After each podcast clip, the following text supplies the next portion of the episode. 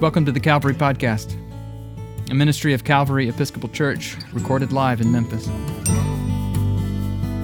The Calvary Podcast is weekly sermons, but also conversations, reflections, and provocations about the mystery of God and what it means to be human in the world in need of repair.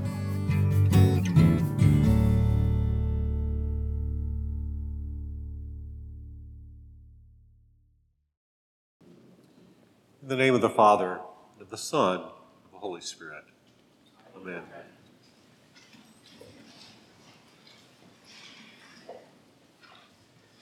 It wasn't easy for Simon of Cyrene to get to Jerusalem. He had traveled from what is now Libya in North Africa, either by ship across the Mediterranean Sea or by a long journey overland through Egypt. Simon made a concerted effort to be there because he wanted to be among the thousands of pilgrims in the city to celebrate the Passover.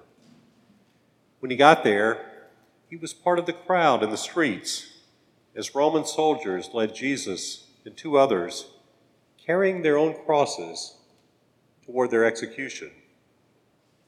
Jesus had been beaten and tortured nearly to death He kept falling to his knees as he tried to hold up the massive wooden crossbeam. Then the soldiers spotted this pilgrim from North Africa. They said something like, You, take that beam off his shoulders and carry it for him. Simon probably knew the law that a Roman soldier can compel you at any time to take his to carry his pack or another burden for a Roman mile being 1,000 paces. And suddenly, Simon went from being a spectator to a participant in Jesus' story of crucifixion. It's easy to be a spectator. It's not always easy to be a participant. Episcopal worship is designed such that we are all participants, not merely spectators.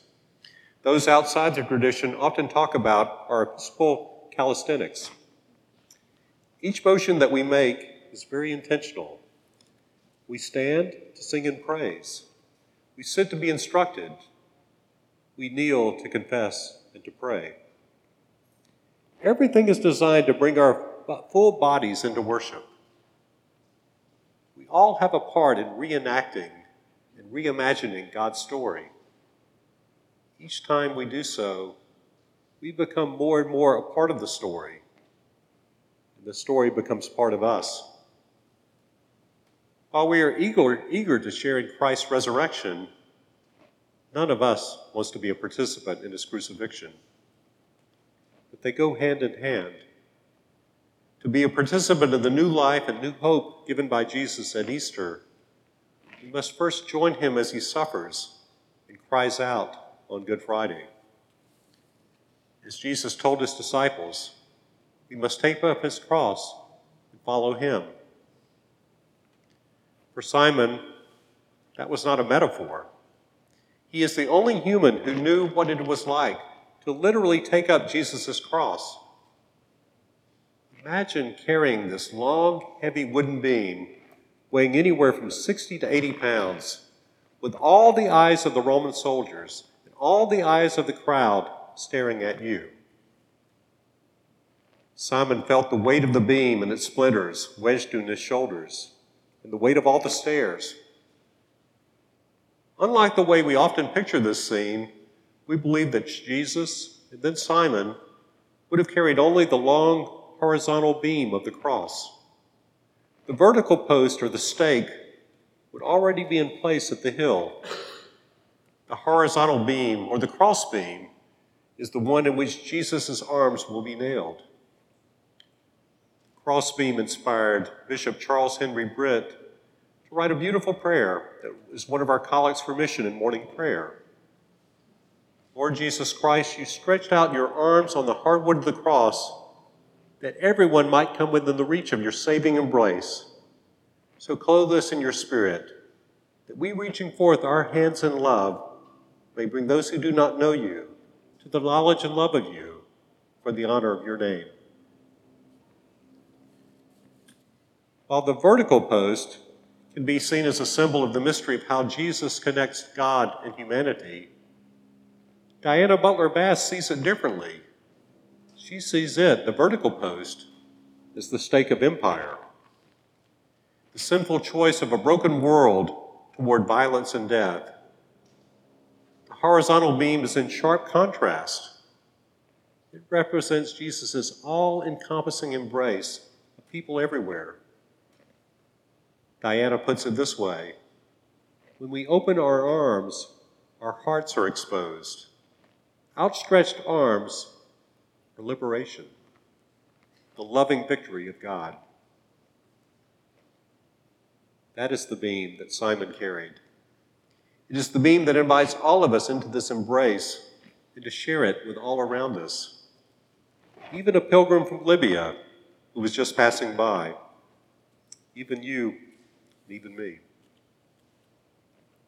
Returning to Simon, imagine seeing alongside you Jesus with blood trickling down his forehead, still falling to his knees, doing his best to keep up with you as you carry his cross.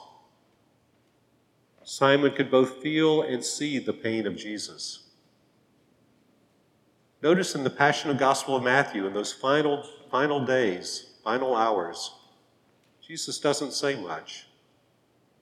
Matthew paints a stark portrayal of Jesus as the silent, suffering servant we heard about in Isaiah.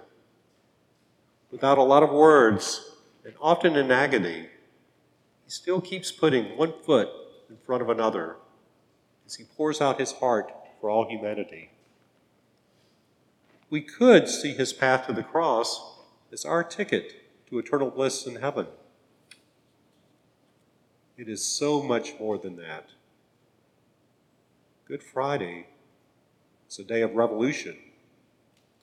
It's a revolution in which Jesus dies at the hands of oppressors and rises to new life to bring heaven on earth, not only in an afterlife, but in the here and in the now. Jesus invites him, us to join him as full active participants in his saving work of bringing peace, bringing justice, and bringing hope. Simon does not say any words. He also puts one foot in front of another and helps Jesus bear his burden. Simon teaches us what it means for us to take up Jesus' cross and follow him. We suffer alongside him. We join him in suffering on behalf of others. We don't know much about Simon's life after he carried Jesus' cross. In the Gospel of Mark, he is referred to as the father of Alexander and Rufus, who were apparently known to the early church community to which Mark was writing.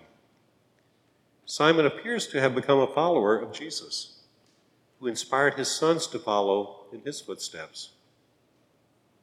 This encounter somehow stayed with Simon and shaped him. Bob Kaylor writes When we feel the weight of Jesus' cross, when we touch his broken body and taste his poured out blood, we experience a transformation that compels us to bear the burdens of others as he bore our own. What does Simon inspire each of us to do? We can look around for what burdens we can bear, big and little ways to alleviate the suffering around us, and join Jesus in at long last bringing heaven to earth. The more we follow Simon's example, to take up Jesus' cross and follow him, the more our walk with Jesus becomes not only a way of life, but a way of love. It is the way we go from being spectators to being participants, from being passers-by to becoming cross bearers. If you're curious about Calvary Episcopal Church, we are an eclectic bunch of Christian people who don't all think the same thoughts or dress the same way or vote for the same candidates or even believe all the same things about the mystery of God and what it means to be human. But we do believe that we need each other because of our differences, not in spite of them, and that God calls us into unity, not uniformity. Subscribe to the Calvary Podcast at calvarymemphis.org slash podcast or wherever you get your podcasts. Visit Calvary in person at the corner of 2nd and Adams in the heart of downtown Memphis, Tennessee.